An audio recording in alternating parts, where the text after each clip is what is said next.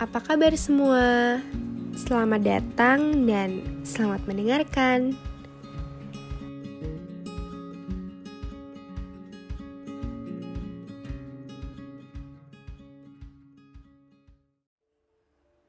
Setiap dari kita pasti punya sebuah memori yang terbangun dari kita masih kecil sampai di umur kita yang sekarang ini. Semua itu tercipta dari setiap kejadian yang kita alami. Tapi gak semua memori bisa terekam dengan baik. Ada yang blur atau samar-samar. Ada yang bahkan kita gak ingat sama sekali. Dan ada juga memori yang bisa kita ingat baik-baik sampai detil banget. Gimana jadinya memori itu juga masih tergantung lagi sama seberapa seriusnya kejadian itu berdampak terhadap hati dan pikiran kita di waktu itu. Di sini sangat jelas kalau perasaan kita itu punya peran yang penting banget kalau waktu jalaninya kita ngerasa B aja atau biasa aja, pasti nggak akan lama itu bakal hilang dari ingatan. Tapi kalau jalaninya sambil ngerasa happy banget atau sedih banget, dijamin itu nggak akan bisa bikin kita lupa.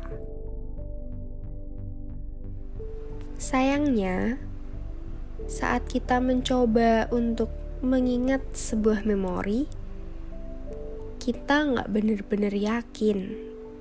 Sebenarnya fokusnya ada di memorinya atau di orang yang ada di memori itu.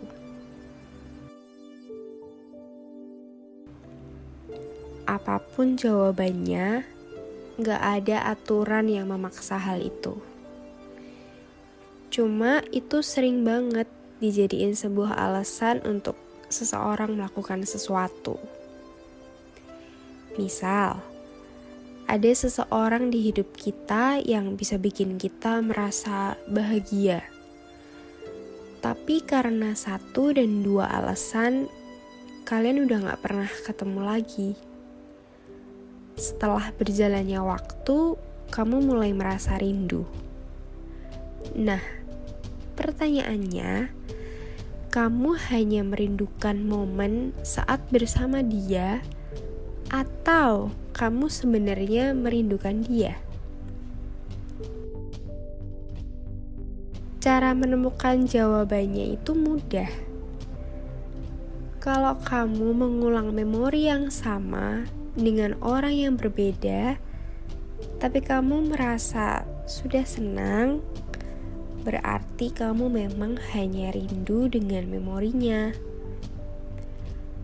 Tapi, kalau kamu sudah mengulang dengan memori yang sama dengan orang yang berbeda, tapi tetap ada rasa sedih, berarti sudah pasti kamu rindu dengan orang di memori itu.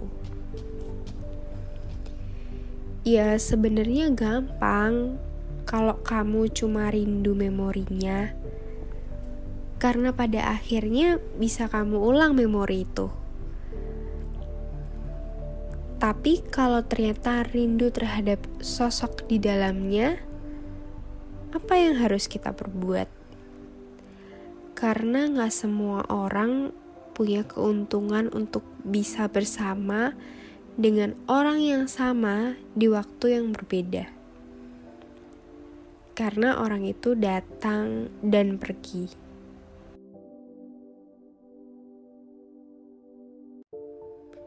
Nggak banyak juga orang yang berani jujur sama hatinya sendiri. Berlagak kuat menghadapi ini dan itu. Sedangkan di kepalanya banyak memori yang terus mengejarnya seolah ingin membawanya ke masa lalu itu lagi. Tapi bagaimana kalau memori itu menyedihkan? Ingin lupa pasti rasanya. Terlepas dari memori yang menyenangkan atau menyedihkan, satu hal kita sama-sama tahu bahwa itu nggak akan pernah bisa diulang. Itu cuma masa lalu aja yang mungkin masih dan akan terus ada di ingatan kita. Kecuali kalau terkena amnesia, baru mungkin bisa lupa.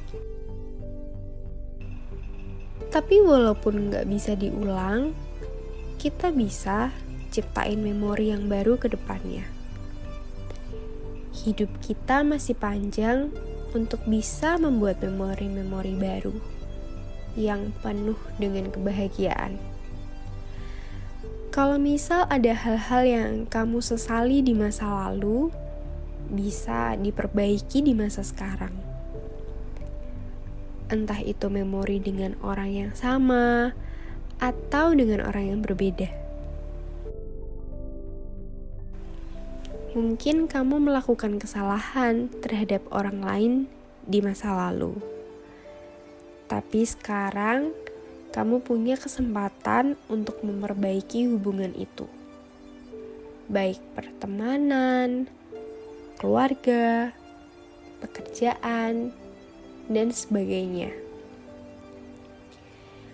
Memori atau ingatan di dalam diri manusia memanglah sebuah anugerah dari Tuhan untuk anak-anaknya agar bisa menjadi pribadi yang lebih baik untuk melangkah ke depan. Memori yang baik digunakan untuk memberi kita kekuatan dan mengharapan dalam menghadapi permasalahan di depan. Sedangkan memori yang kurang baik dapat dimanfaatkan sebagai kesempatan untuk kita berubah dan menjadi lebih kuat dari sebelumnya. Apa pun memori di masa lalu, manfaatkanlah itu sebaik mungkin agar mulai saat ini kita bisa melangkah jauh lebih kuat dan tidak ragu akan diri kita sendiri. Kita bisa mulai dengan menciptakan memori yang bisa kita kenang suatu saat nanti dan bisa kita banggain tanpa ada rasa penyesalan di dalamnya.